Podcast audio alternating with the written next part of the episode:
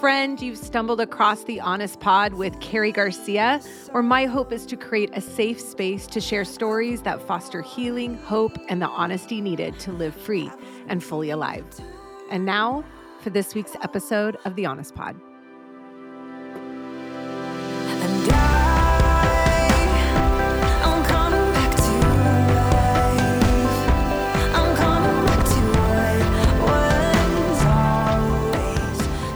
All right. Well, everybody, welcome back to the Honest Pod. It's Karrie Garcia, your host for this amazing podcast. And I don't know if you guys know this, but the Honest Pod has now kind of come under the umbrella of Freedom Movement, which is a, the organiz- organization that I run.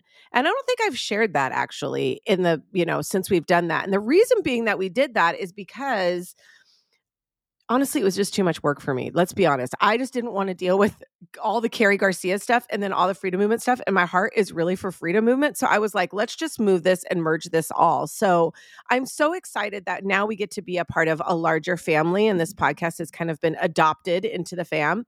Um, so I, for those of you that didn't know that, that's that's some new and exciting things that are happening with the Honest Pod. And I thought I would share them with you.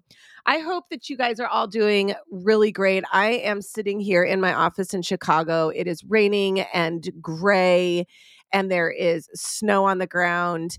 And that sounds really like cozy and romantic. And I just want to tell you, I'm sick of it. Like I'm over it. And and I have a guest with me today. His name is Alex Gowler. Alex, could you say hi to the people? Hey everybody. I'm sorry, I'm laughing Alex- at your description of Chicago weather. It's spot on. So Have you lived here your whole life? pretty much, yeah. And this is this is par for the course for February. And it's like some people are like, Oh, I just want to stay in bed, and others are like, No, I want to stay in bed and like never get out again. Actually. Yeah, it does. It's a little seasonal. I was like, oh, there is such thing as seasonal depression. Well, hello. Hello, little seasonal depression. Welcome. Nice to meet you. Uh, yeah.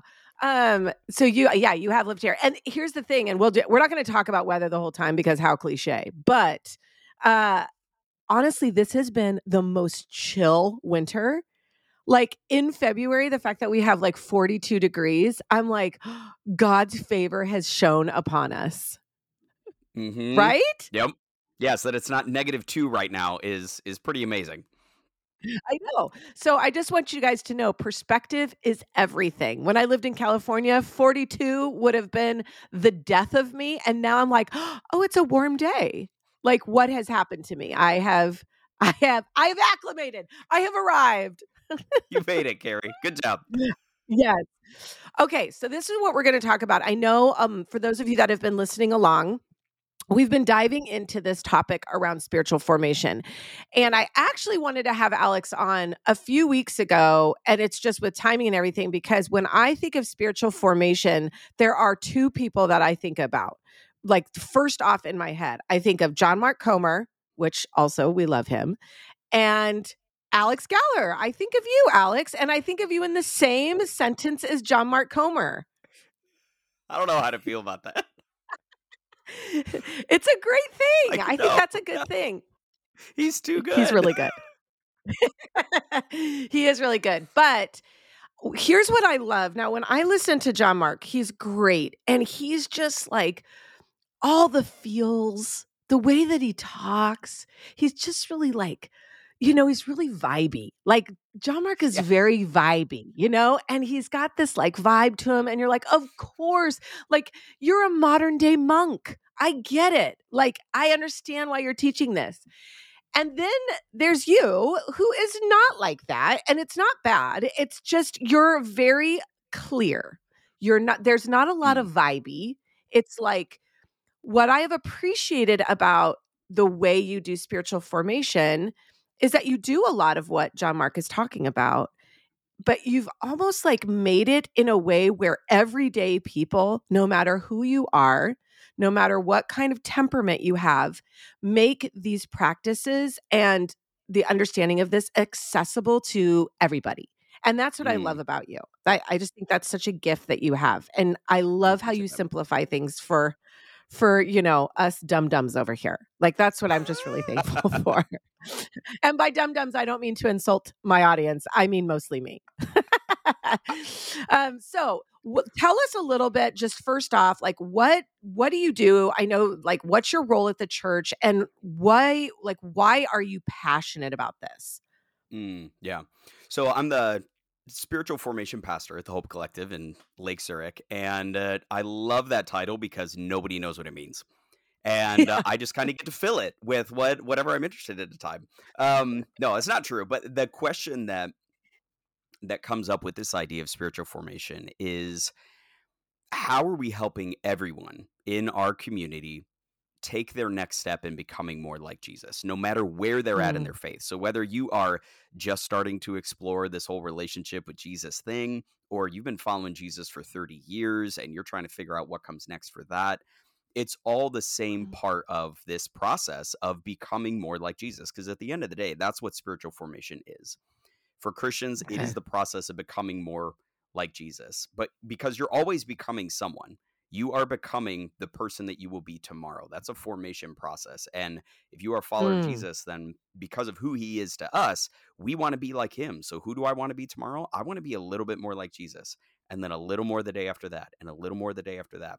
And spiritual formation is how we talk about that process. And the reason So if that I we're kind not, of, oh, oh, sorry, sorry, go ahead. no, you No, go. go ahead. Okay. Well, I just no, I I, I want to just pause you because because the thought here, if I love what you said, we're becoming, we're always becoming something.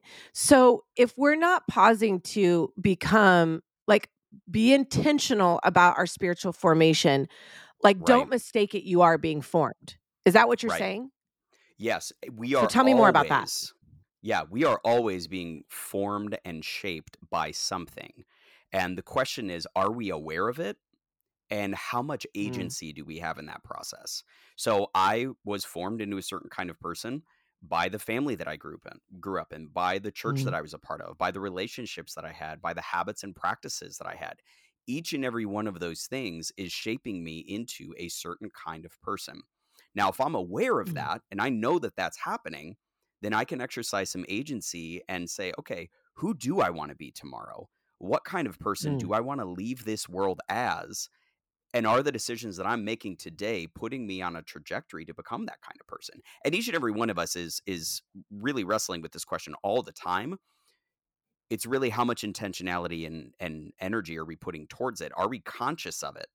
And then how are we mm. making those choices rather than just kind of being subject to the world that's shaping us in its image rather than allowing Jesus to shape us into his image and partnering with that process. Ooh, that's good. That's so good. So let me ask you this. So here we are. We're kind of at this. It's it in essence. We're at a crossroads. We can continue down the path that we have just been going and be ignorant, because really it is it is to choose to not look at the life that I'm living, or Mhm. we can go down this path and go, okay, I want to become. I do want to become more like Jesus.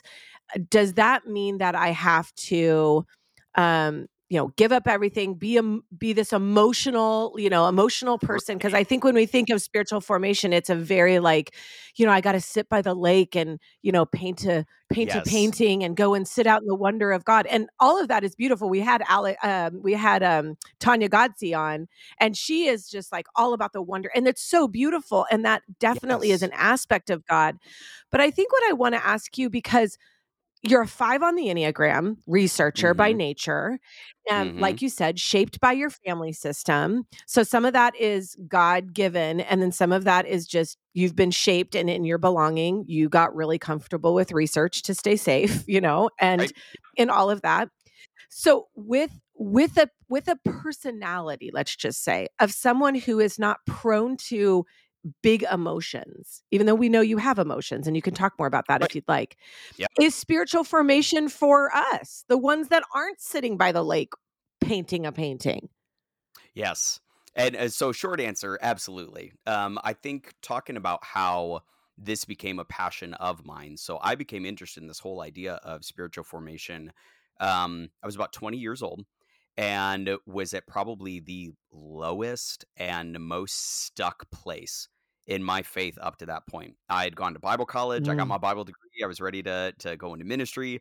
My wife and I just got married. We both had jobs working in um, nonprofits, doing good in the community, and my role lasted for about nine months before I realized I couldn't hack it in this in this role that I Mm. had. And then my wife got let go, and so we found ourselves uh, working minimum wage jobs living in a trailer, wondering what in the world God was doing because this was not what we thought we were signing up for.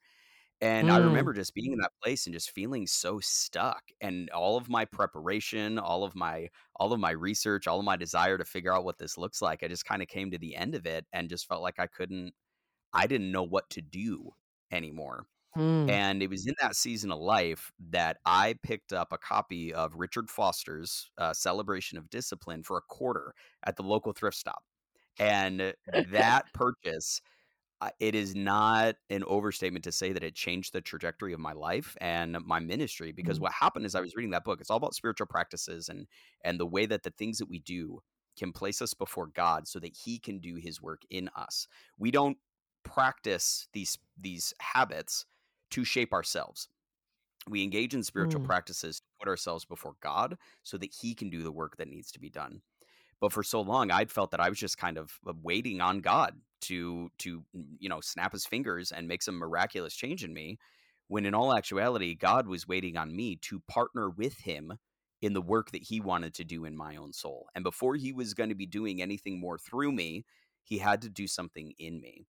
And so this Whew. idea of opening up my eyes to the agency that I did have to partner with God and the work he wanted to do in my own journey was huge for me. And then as I started to dig more and more into it and to learn more about myself and learn more about this spiritual formation idea, I ran up against the problem that you're identifying, which is it it's spiritual formation. Like it's it has this very like breathy sort of thoughts for your thoughts kind of Yeah. connotation of like whoa, whoa, whoa. And especially, especially as a guy, and then just looking at other guys around me is like, there is nothing about that that's appealing. And even as someone who might not be the person that is, you know, sometimes in these spiritual formation conversations, it's, uh, you feel like you have to be reading your Bible in the woods by yourself for like 24 hours in total silence. And some people are like, you know, I'd rather die and just go meet Jesus face to face and just skip all that. Um, but how do we talk about spiritual formation then in a way that is just like very down to earth, very grounded, very kind of um, anybody can engage with this? And how do we talk about this really complex idea in ways that are really, really simple for us to understand and not just understand, but then to engage with?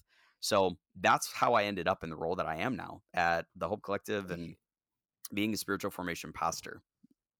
It's so amazing. And uh, here's the beauty of this is that you aren't talking to us or leading from a place without having tasted the trenches of deep longing, right? Like from a Mhm. place of going like I I love what you said like I got to the end of myself. Alex and I were actually at a training the other day and the whole training was all about like organizational, you know, building up the organization. And really, he's like, there's no, there is no model for building up an organization because an organization can't be built up. It's people. Like it has to be Mhm. people that are engaged. And we're sitting there listening to this. And he just kept saying, you know, just like when you work out, just like in your spiritual, you have to get to the end of yourself to where Yep. you can go, okay, I no longer want to be formed by by my family of origin, by the ideals that I think I'm supposed to be sitting in. I mean, it's a hard blow to go. I have gone through um, getting my degree and in biblical studies, and I'm doing this nonprofit work that now I'm not able to do. And I'm now working a minimum wage job, living in a trailer, you know, down by the river. Like, it's like, what happened to my life, you know? And the Yep. beauty of that and the irony is that you know for a quarter at the thrift store jesus speaks you know like the beauty of that because genuinely and i and i just i feel in my spirit i just want to pause and say something about that because there's so many things that are offered out there for people to get training and and a lot of it is expensive.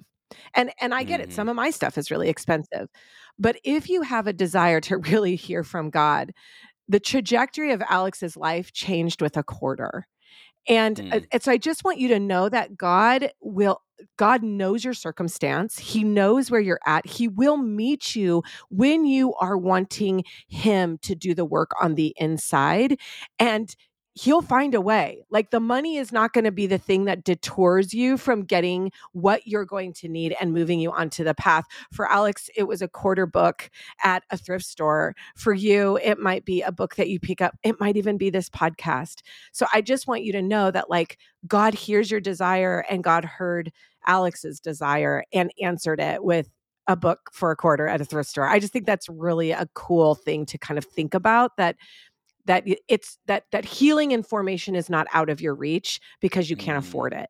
And it- it's just So not. And that there's beauty in that. But back to this this whole idea of, of you moving into this for you then looking at going i i am not this guy that's like really you know emotional. You know you are emotional and you've become much more and you've written a Mhm. book about literally called what the feels which i think is awesome um and you guys can find that. We'll put the notes in there and he'll talk about that in a minute but what like what were some of the steps you began to take like practical steps for everyday people? You, you read this book and then what like what what began to change what looked different for you Yeah.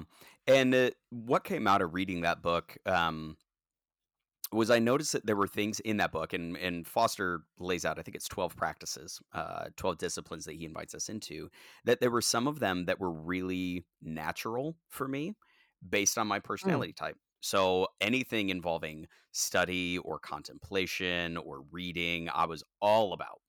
And then there was Mhm. this whole set of other ones that just felt like uh, a weakness, if not a full on struggle, to try and engage with Mm. these things. But the idea that, sorry, the idea that all of these things were important. And then I would look at other people and they would have the exact opposite set of disciplines where the stuff that I found really tedious, in all honesty, was just very Mhm. natural for them. And they found life in that. And I didn't but then Mm. other other disciplines were difficult for them that were easy for me and it was like okay well hold on. There has to be something that's true underneath all of this that really helps us understand and engage with what god wants to do at a meaningful level. And so being able to take some of these things in in small portions to say like okay what role is serving going to play in the person that i'm becoming what role does prayer and uh, community which has been a historically uh, a stretching area for me is how do i engage in meaningful conversations and self-disclosure with other people? Um, that's been a journey for me but all of these things have Mm. helped shape me into who i am. And so how do we Mhm. understand i like to call it the thing behind the stuff. So if we have all of these practices up top here this whole idea of spiritual formation what's the thing that's underneath all of that? What is god wanting to do in each and every one of us that makes our journey the same but allows for the play and the discovery and the the nuance of the difference that we have in our personalities and our own stories. Um and so just trying to uh, honestly i read as much as i can and i had as many conversations as i could and was always kind of struck with this tension too of how do we engage god's mission in our own hearts when there's especially coming from the evangelical culture that i did there's such this emphasis to to outreach and evangelism and we got to go on these mission trips and we got to do justice in the world and how do we Mhm. hold these two things together and really it's only been within the past uh, probably five years as a spiritual formation pastor and really kind of pressing into this for the church at large is these aren't two separate things these are actually Mm. two sides of the same coin so the work that god wants to do in me is as much a part of god's mission as the work that he wants to do through me and i'm partnering Mm. with him in both of those areas because what is god's mission he's reconciling the world to himself through jesus he is making all things good again so how do i Yeah. bring myself to him so I can be made good again and also partner with his work in the world to see his goodness, uh, like you say, Karrie, and, and the scripture reference, like to see his goodness in the land of the living. How do we work Mhm. to see that in my own life and in the life that exists around me? I, I think it's so powerful because I I did grow up, you know, in an evangelical, you know, context and it was like get saved so that you can go save others. But Right. re, you know, in the past, you know, I don't know, 10 years or whatever, I've been thinking, you know, I, I started thinking like does God love me as much as he loves the lost? Like, does Hmm. he want to actually save me too? Like, because even though I've become a Christian, I'm justified. You know, I was justified when I became saved. Like, that was the moment of my justification now because of the blood of Christ. But this whole sanctification thing is messy, right? And this process of being saved. But I guess I just was never that idea did not occur to me. It was like I became justified, and now it was my job to go save everybody else by the power Right. of Jesus and kind of deny myself in in the places where I need. And I was I remember just being struck with the idea that God is going, as much as I care about the lost being saved, I actually care about you being saved. And it was like, Yeah. oh that's that's like a new concept for me be- eh, eh, just because of the context that i grew up in and that was revolutionary because i really did need saving i Mm. really did need i still today am needing saving. We say all the time on the honest pod when someone asks you when you were saved we say you i was saved when i was four and i was saved yesterday and i'm being saved today and then i will be saved one day when i am my glorification before the lord. You know like we are in the process of being saved and what i'm learning and i'm learning a lot from you is that formation is part of my sanctification. That that Yes. That's what this is is to become more like christ is the formation of me being now formed by the the hands that made me rather than the world that shaped me that's Yes. moving us So out good. and from that so a question i have for you what was it like in those areas where you go okay these are my really strong areas i've got these and then these are my really like weaker areas the places where i'm Mm-hmm. not good at did you choose to engage those did you ignore them what did it look like for you to did you need courage like what did that look like to engage those areas that were difficult Yeah. Um, it was not clean. I'll say that. It was very messy. um, because it was a journey of discovering that those areas actually existed. So you read Mhm. Celebration to Discipline, and I'm speaking for myself. You read it. There's three of like, oh, if I just focus on these three disciplines that are actually more in line, and I didn't think it at the time, but this was what was true, are more in line with my preferences than the actual power of the Holy Spirit to transform me. If I just focus on these three things, I'm actually going to be good. These other nine, you know, whatever. And it wasn't until I got to a point, especially when we talk about um, the role of emotions and this this place where I had been living my life on emotional do not disturb for a really long time because Mhm. emotions were messy. They made me feel out of control. And so, what do you do? You just turn them off. Um, unfortunately, that's not how emotions work. Uh, you try to stuff them, and then they come out in the worst possible moments. Um, so, I had to discover that I had a heart that needed to be Mhm. shared with other people, that needed to be cared for by other people, and that was not that was not an easy process. Uh, that was a that was a painful process of realization. Uh, first, that I was wrong, Mm. and B that I was broken, deeply broken, and I did not know what to do next. Um, Mm. so even understanding that, like, um, and we've talked about this before, of like, what does it mean to be human?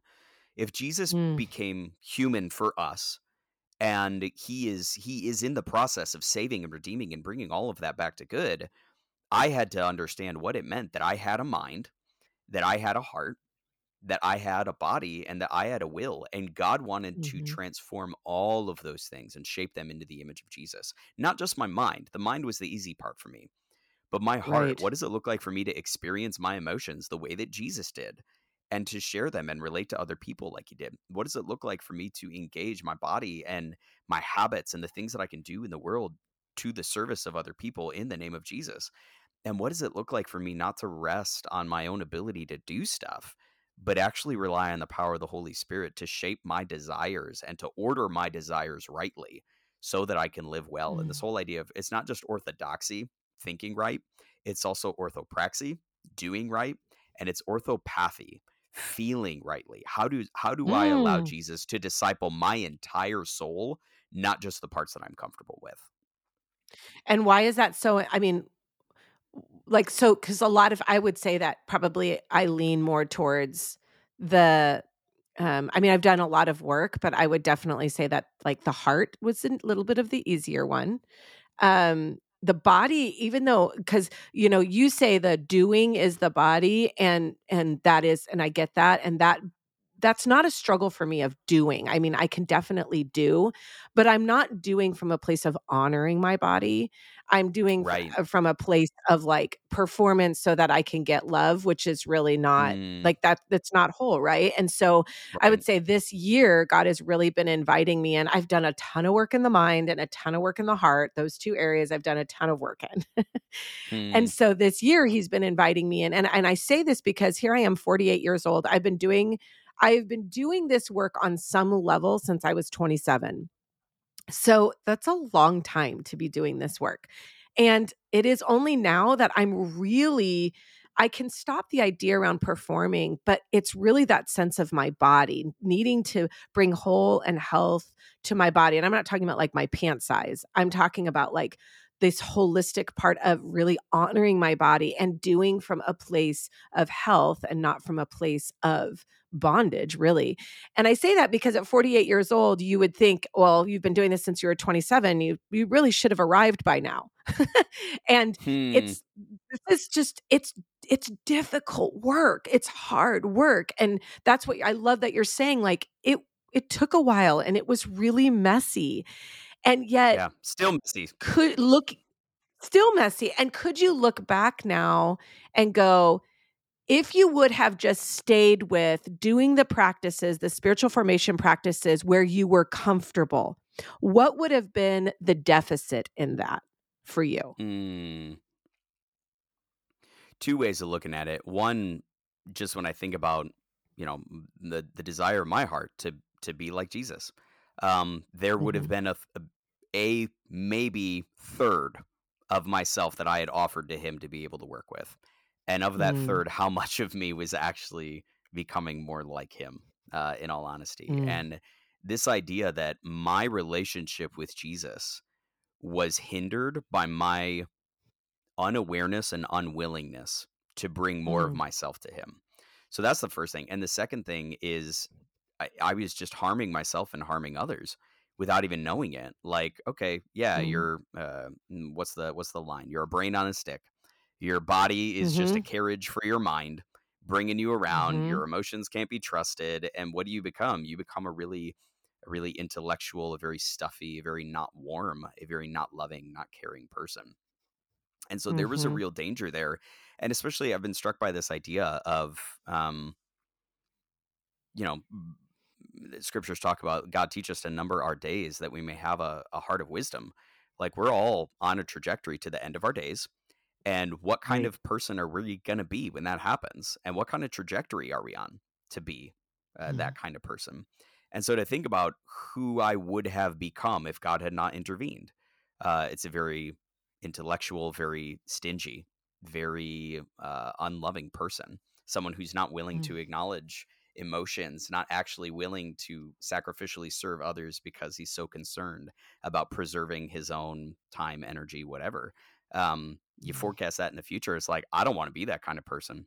So Jesus, what is the work that mm. you want to you want to do in me now, so that I can be the person that you created me to be, not the person that I seem to be creating me to be.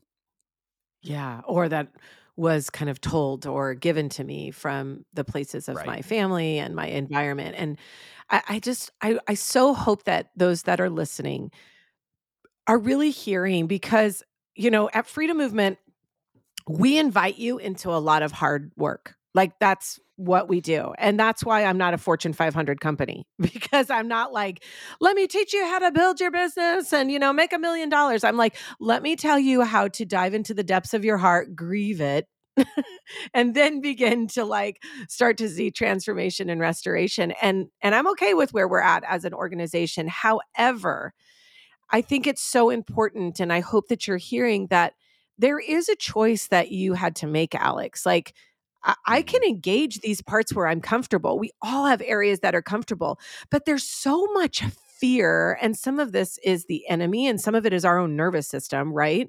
Where it there's hmm so much fear that if I engage this, well, let me ask you that. Wh- what was the fear for you? If I engage these places of my heart, which sounds like that was one Mhm. of the bigger areas.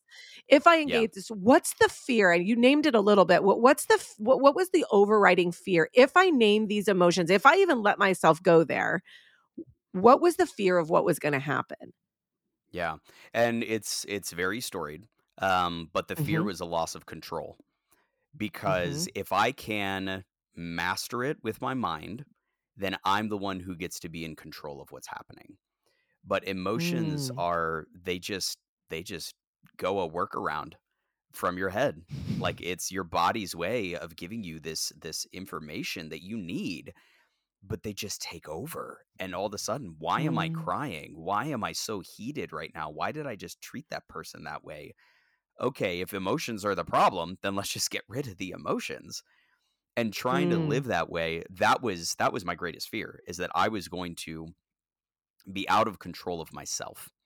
And uh, Mm. unfortunately, what happens is that in my desire to control by essentially ignoring that they were present, it's just those emotions start to eat away at the foundation and eat away at the inside because they're not being they're not being processed they're not being handled they're not being talked about and so that was a few years ago i fell into a really deep depression and i didn't Mhm. have the language of emotional literacy or secondary trauma as a pastor trying to counsel people through some really difficult stuff and feeling like i'm trying to manage everybody else's emotions but i'm i'm good Mm. i actually don't need that you all need that apparently but i'm the one who has to kind of hold it together and that's that's is is you know as bad as that sounds that was the mentality is this is your guys' Yeah. problem i figured this out and then all of a sudden i'm i'm spending every night in bed uh just depressed and and crying and not able even to love my family anymore because i don't even know what's happening Mhm. inside of me and so Mm. through uh, Mm. counseling and trying to you know have some conversations about this and acknowledge like okay no i have emotions and not only do i have them but they're trying to tell me something really really important and if i'm willing Mm. to listen then jesus can actually use these things to help me to become more like him not me becoming less like him because i'm out of control and so that was just a Mm. big a big shift that i had to make and a willingness you know jesus says uh, you have to come to me and you have to die daily i have to be willing Mhm. to die to the person that i was yesterday so that i will become the person that i will be tomorrow i want to keep growing Mhm. i want to keep becoming like him and what does that process look like so there's a short version So good. No, I mean, it's just, and I appreciate you sharing, you know, so vulnerably with us because I, I do think that people can get in their heads. And it's so good to hear, like, oh you went through that too you know and and you're a Mhm. pastor and you know you're so smart and you know you know so much about the bible and you're going you went through that you know i think it is Mhm. just it it just makes us all go we are all in need that's why i love what you said when you were preaching one sunday and you said um that to love the lord your god with all your heart all your soul all your mind and all your strength and he's like God could have just said, Love the Lord your God, period. like, Right. he was like, There's all you said, there's all these parts of you, and all these parts of you need tending to. And Yeah. so that you can integrate and become whole and become more like Jesus. But I have always thought, like, to become more like Jesus, yes, that's the goal, but it's for freedom that he sets us free. Like, it's it, the goal is to become more like Jesus, but not under this cloak of like, you know, um, unattainable. I I need to become like Jesus because he's amazing and he's perfect and I'm not. It's right. no, he's talking about becoming like Jesus because he wants you to be free. He like that's Yes. why he's saying become like me. It's not it's not religion. It's not a standard that you have to reach because you will never reach it. But Right. it's not a standard that you have to reach because you're so bad and he's so good and and this is what you need to do and this is what makes you a good person. He's saying I want you to become more like me because I'm the fullness of freedom. The fullness Yeah. of freedom lives within becoming like me. And that means that you're going to have to engage parts where your body, just like you said, viscerally fights having Yeah. to go there because of your family dynamic, your family of origin, your, you know, upbringing, your adolescent years, those origin stories, what we call your er stories, those ground stories that you have, have told your nervous system Emotions are bad. They are going to get me hurt and they're going to make me feel chaotic. And so we do not want to have them. But the problem is, is your body tells the truth. It fights back. Your nervous Mhm. system is trying to tell you danger, danger. And then the other part of your nervous system is going, ah, we're out of control, you know, because we're depressed now. And that is a sign that our body needs care. So, uh, Mhm. with all of that in mind, saying all of that and and all of the journey that you've been on, we have people that are listening that are like, "Okay, Alex, I'm listening. You have my ear for a minute. I will engage the thought of what you're saying." Um, how, how would you encourage, or what would be your thoughts for someone who's just kind of like I said, listening to this and going, I know there's an area of my life that I need to engage, but I'm I'm really really scared of what's going to happen.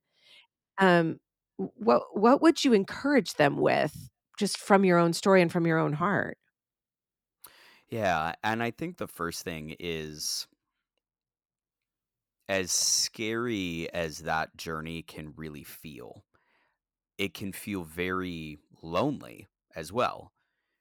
And Mm, uh, the idea that, you know, I have to do this, I have to go to these places, like there's a lot of pressure that people mm, can feel. I know I know I felt it at the very beginning too. And the whole mm, idea of Jesus wants this for you even more he wants your freedom even more than you want your freedom. And we mm, want come it, on. but he comes alongside us to say no, like you want it because you've seen this little glimpse of what that can be or you have a vague idea, but I know the fullness of what that freedom can be for you and my power is at your disposal as we work on this together for you to experience the depths of freedom that I came to give you, that abundant life that scripture says Jesus came to give us. And so the idea Mm, that you are not the only one who's in charge of this, that this was always God's intention for humanity, this was always God's intention for you.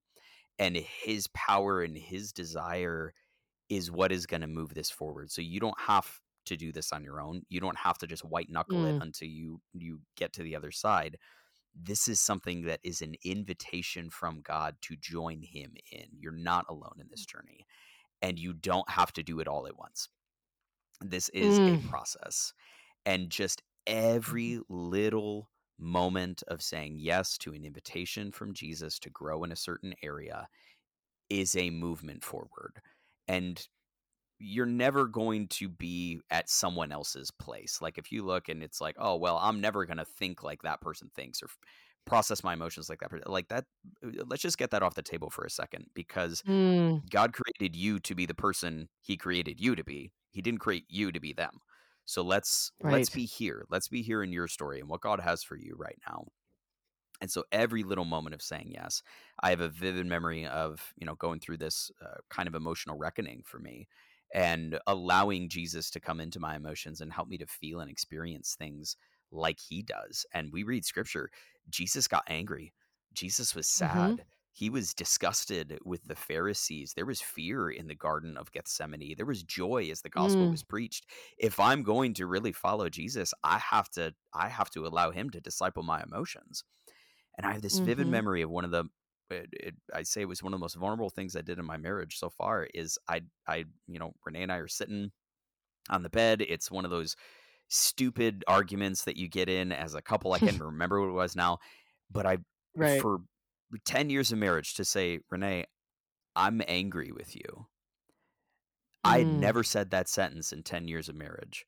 And I was able to speak it and I was totally in control. And it was so scary because I felt so vulnerable. And she held mm. that space well and she asked questions about okay tell me what's going on. Thank you for sharing. What's happening? And i didn't die and it was it worked out and we were able to have that conversation but those small brave steps of saying yes to an invitation from jesus it's not Mm, about to, and it feels very like um you start the journey and it's like oh my gosh how in the world am i gonna you know make it the million miles from where i am right now to where i believe jesus wants to take me? It's like well you you just do it one step at a time. Whatever that means for mm, that next moment what did dallas willard say? The, the most important thing about our relationship with jesus the advice he would give to everybody is just do the next right thing that you know you ought to do. That's it. Yeah. that is the heartbeat of spiritual formation. Mm. And this would not be a podcast on spiritual formation if we did not mention at least one time Dallas Willard. Had to get him in there. Had to get him in there, Karrie. I'm here for it. I love that. Uh, I uh, there was a similar story. Mario and I were in the car, and Mario is very similar to you in certain ways. He's it, it's so funny because you guys are very different people, but the the lockdown of emotion was similar. And I remember it was 10 years into our marriage, and Mario looked at me in the car and he said, What does the word resentment mean? And I explained, and he goes, I think I resent you. I'm like, uh, okay. Like, but to be honest with you, that started the trajectory. We've been married now, you know, 18 years. Uh, it'll be 19 years this year. For the past, the first 10 years of our marriage was me constantly wondering, why doesn't he want to be close to me? What's going on? And I, he told me that he loved me, but like I couldn't feel it. Like it was just, it, he would do all these duties for me, you know? And then I, in my own brokenness, was just like suffocating, like overwhelmed, like, love me, love me, love me, you know? And this back and forth, and he'd pull away and we go forward. And then at that moment, that 10 year marker, that had to be, and I know it was because I know I'm married to him. That was one of the most difficult things for him to say because his thought was she's gonna, you know, will she leave me? Will she annihilate me? Like, what's gonna happen here? And although it was hard to hear, I was so thankful for those words because now it was like, okay, now we can start getting help and getting honest about what's Hmm. going on. And yeah, you do resent me because I'm being overbearing because I, I want you, you know, and you push away. And then the more you push away, I want you more, you know. And so it's like, but those things that we think that are going to be the most hard things, and they are hard. It's hard to say I'm angry. It's hard to say I resent you. It's hard to step in and go, I'm going to engage the story work of my family of origin. I'm going to engage a story where I know there is pain, but I'm going to engage it because God's inviting me into it. And although it feels really scary on this front end, and it will be hard and messy through it, I am going to trust that God's invitation is always going to lead me to more freedom. And wherever you are listening to this, I want you to hear what Alex is saying. Like, you know, Alex just, he just didn't smart his way to Jesus. And he's one of the mm. smartest guys I know, but he didn't smart his way to Jesus. That was a beautiful part. That's a beautiful part of you. But there's also these other parts of you that lay dormant that because of of harm in your family of origin and things like this and because you've chosen to engage them a whole world has opened up you are becoming whole in the Mhm. process of this you know and there's just I, I just hope that those that are listening to this understand that spiritual formation is not this thing that's just like in the heavens in the clouds that we kind of can't grab a hold of it's elusive um and no it's tangible and it's tangible through the the next right thing that god's inviting you into and here's a question I have. You may not know the answer to this, which I love when you, I know you love when I ask stuff like this. But um, what, how would I know what the right next step is? Like, how do I discern what the right next step is for me? Because everything can feel like I should engage this, I should do this, I should be here, like that. I need to do this. How how do you start beginning to kind of even contextualize? Going, okay, there's a lot of things I want to become, and there's a lot of things I need forming in. How do I know how to discern what the right next step is? Yeah, absolutely. And that's such a good question. And and the answer is very unsatisfactory because it's Mhm. practice. And uh, Mm. it's learning how to listen enough and to be able to be open enough to say, okay, I know I can't work on everything all at once. And if you try to do Mhm. something about everything, you're going to end up doing nothing. And so Right. again, that pressure to like, oh my gosh, there's so many areas where I feel like Jesus needs to work on me. What do I Mhm. say yes to? Is to be able to ask and really pray because this is the thing is spiritual formation is way more a work of the Holy Spirit than it is a work of humans. And we Ooh. partner with the Holy Spirit to work on that. He gives us that that um the dignity of that, of being able to be part of that process. And so we have to keep going to him and we have to ask, okay, in prayer, Holy Spirit, what is the decision that you would have me to make next? And that goes in concert with regularly being in God's word so that we can get to know God's character. Because when you get to know someone's character, you have a better idea of what they're going to do in a certain situation. I, I I know my wife, and even if she's not in the room when a question is asked or something happened, I have a pretty good guess of here's what Renee would say in this situation. Here's what she would do in this Mm. situation. Same thing as we get to know Jesus, and all the more so because we have his spirit inside of us. Okay, based on what I know about Jesus, how would he respond to this situation? How would he talk to this Mm. person? What decision would he make in this Mm. this space? I can imagine what that's like. And not only can I imagine it, but I have the power of the Holy Spirit to give me the courage to do that. Two things I pray for constantly clarity and courage. God, what do you want me to Mm. do? That's the clarity. And then would you give me the strength to do it? That's the courage piece.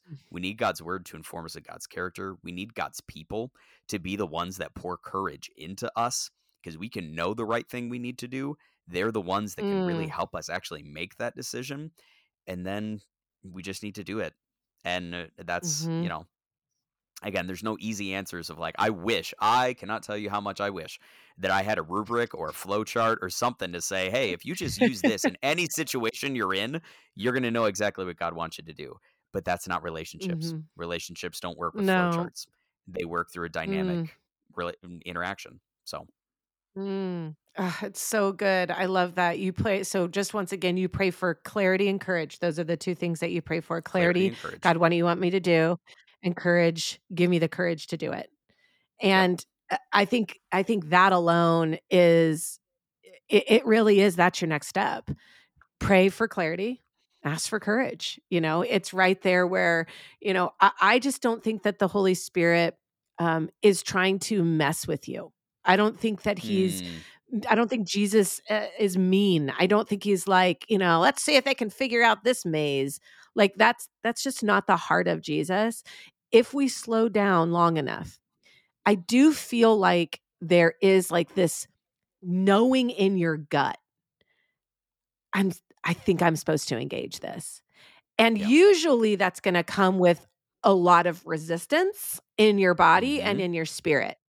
And that's where it's that's where you go, okay, clarity and courage, clarity and courage, clarity and courage. But if if it feels pretty easy, and I'm not saying that God doesn't want you to do easy things, but if it p- feels pretty easy, you're like, okay, keep going, keep going. That's great. Keep doing that.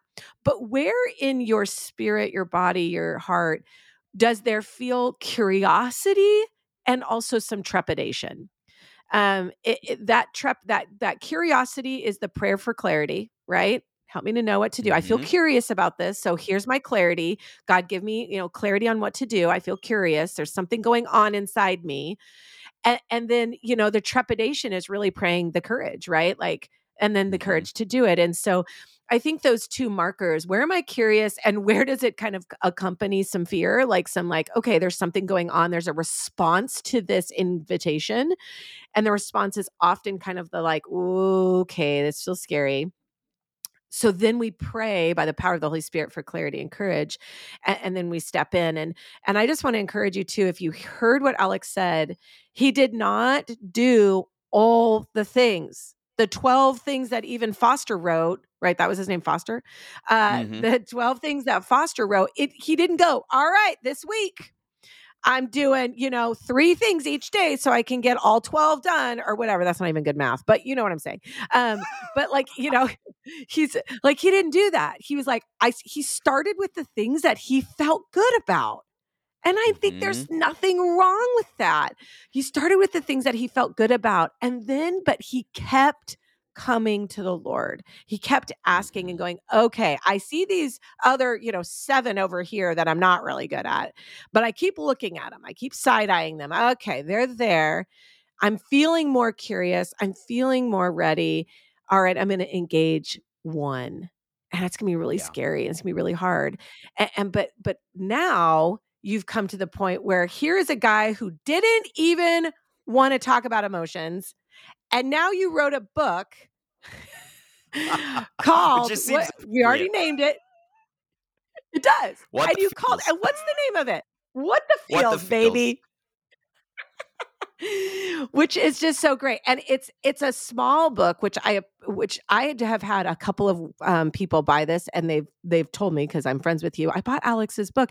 It's only like hundred pages. I was able to read it. They're like, I keep it. One girl said, I'm keeping it in my purse because it can fit in my purse, so that I can reference that and ask these because you have these. My favorite part of the whole book, the whole thing is really great, and I'm going to have you explain it.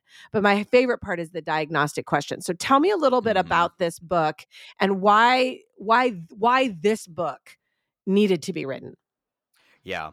So, uh, what the feels, the subtitle, how to own your emotions without letting them own you. And this is my attempt Mm. to kind of take all of the work, personal work that I've done, and really bring it to the surface of like, okay, if I'm going to have this conversation with, and and I just think about guys like me, like just guys, like you're told you're supposed Yeah. to get in touch with your feelings, and like I don't even know what a feeling is, like how do I even? I'm told I'm supposed to be emotionally intelligent, emotionally literate, and then I get past these books that are like 300 pages long, and I'm like, I'm not doing that. Well, I would, but probably not someone else in my my seat.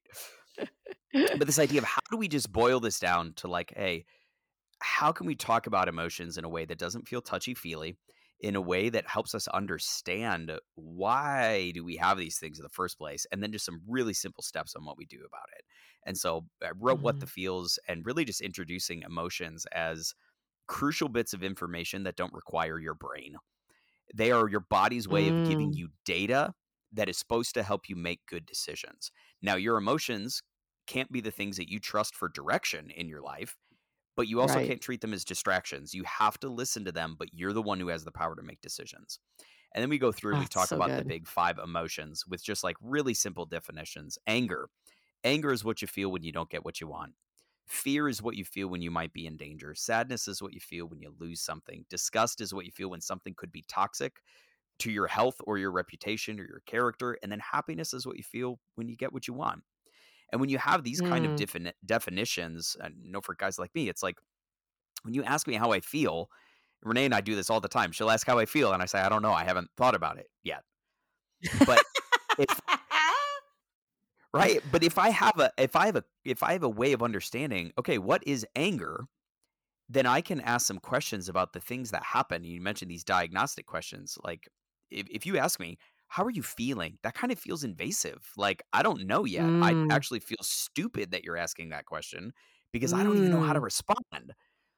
But if I can ask the question, okay, if anger is what you feel when you don't get what you want, did I have any desires or expectations that weren't met in this situation? Well, yeah, it was this and it was this and it was this. Oh, I'm feeling angry. Now that I can Mm. name it, I know what to do about it. And so, what the feels is really my attempt to try and bring all of this down to some really practical, helpful stuff. Uh, I, I call it a one sit read that you can reference for the rest of your life. That was the goal for this because Mhm. I think if we can just get people started on this journey, then it's that one step in the in the in the right direction. So that's kind of the Mm. overview of the book. Oh, it's great. I love that. Um, and and truly, I I have it. I'm actually looking on my bookshelf. I can see it right now. Uh, I've actually hired Alex to write um, for our uh, certificate program. For those of you that are wanting to be um, move more into what we call a freedom coach, helping um, people navigate their trauma and their hurt, and really holistically heal in their body, mind, and spirit um, so that they can know the will of God for their lives. Uh, I was like, man, I really want Alex to come and write for one of our um, one of our weekends, and so he did. And and if you are a part of that, you actually are going to get his What the Feels book for free when you join that, which is pretty exciting when you join our certificate program. But it's that good. Like I was like, we have to give this out to people I have used these questions on my teenage boy so much because when I ask writer, especially writer, what do you feel? Writer is this is a five Enneagram. So I pick Alex brain all the time about how to reach my son's heart. And when I'm like, how do you feel? He literally looks at me almost with disdain, just like you said, I don't know. And I'm like, you know, Mhm. for the longest time, I'm like, you have to know. Like, are you angry? Are you happy? He's like, I don't know. And and I maybe he Mhm. does know, but it was like, yeah, it's invasive. But when I was able, I just asked him this the other day. He kind of got annoyed with me, but that's because I was pushing a little bit. But I did say, I said, "Do you feel like you've lost something that you, you know, you had an expectation and you lost, or you lost something?" So I was asking him two different questions, and and he was like, I don't feel like I've lost anything. I was like, Did you expect something to happen that didn't happen? He was like, Well, yeah, I expected them to act like this and they didn't act like this. I was like, in my head, I was like, Oh, okay, he's angry. like, mm-hmm. like I just didn't know how, like, because to me, that would make me sad.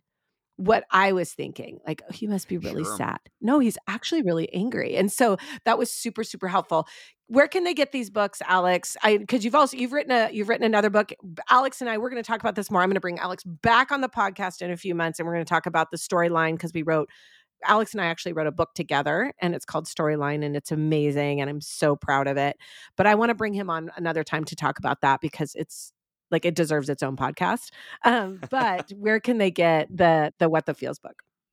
Yeah, so what the feels, you can find that on Amazon or you can also find it on my site, alexgowler.com slash feels. slash feels perfect. Well alex thank you so much for being on today. Thank you for i can attest to your vulnerability your emotional languaging um it i don't know alex before this. I don't know pre what the feels alex. I don't know him. Um you've only told me uh about him but to watch even in this past when i first met you and you know you've done story work with me you've really chose to dive into your story to look at all aspects and to see where you have come even in that amount of time and allowing your heart to really be tended to in a vulnerable way um, has just really been encouraging to me and it's just given me a lot of hope a lot of hope Mm. for men and um, so thank you for that and thanks for being on the podcast i love you Yeah, dearly thank you, Karrie. A lot of fun. Thank you. okay. Yeah, we'll see you guys next week. Remember that you guys, uh, it is so helpful when you review this podcast and when you subscribe to it. We love when you share it on social media. It means a lot that we get um, just people coming and hearing about the honest truth of the places where we are so that we can become more like Jesus. So, hope you guys have a good week. Are so thankful for the talented Tanya Godsey offering her amazing music with us. You can find Tanya on Spotify and other streaming platforms. And hey, we would love to answer any questions you may have for us right here on the show. So you can send us those questions to hello at thehonestpodcast.com. And as always, thank you for letting us share about the not so easy stories that make us and entering into the honesty and courage it takes to love who you were created to be. So until the next time, friends, may God's love and kindness be an offering to your heart, both now and always.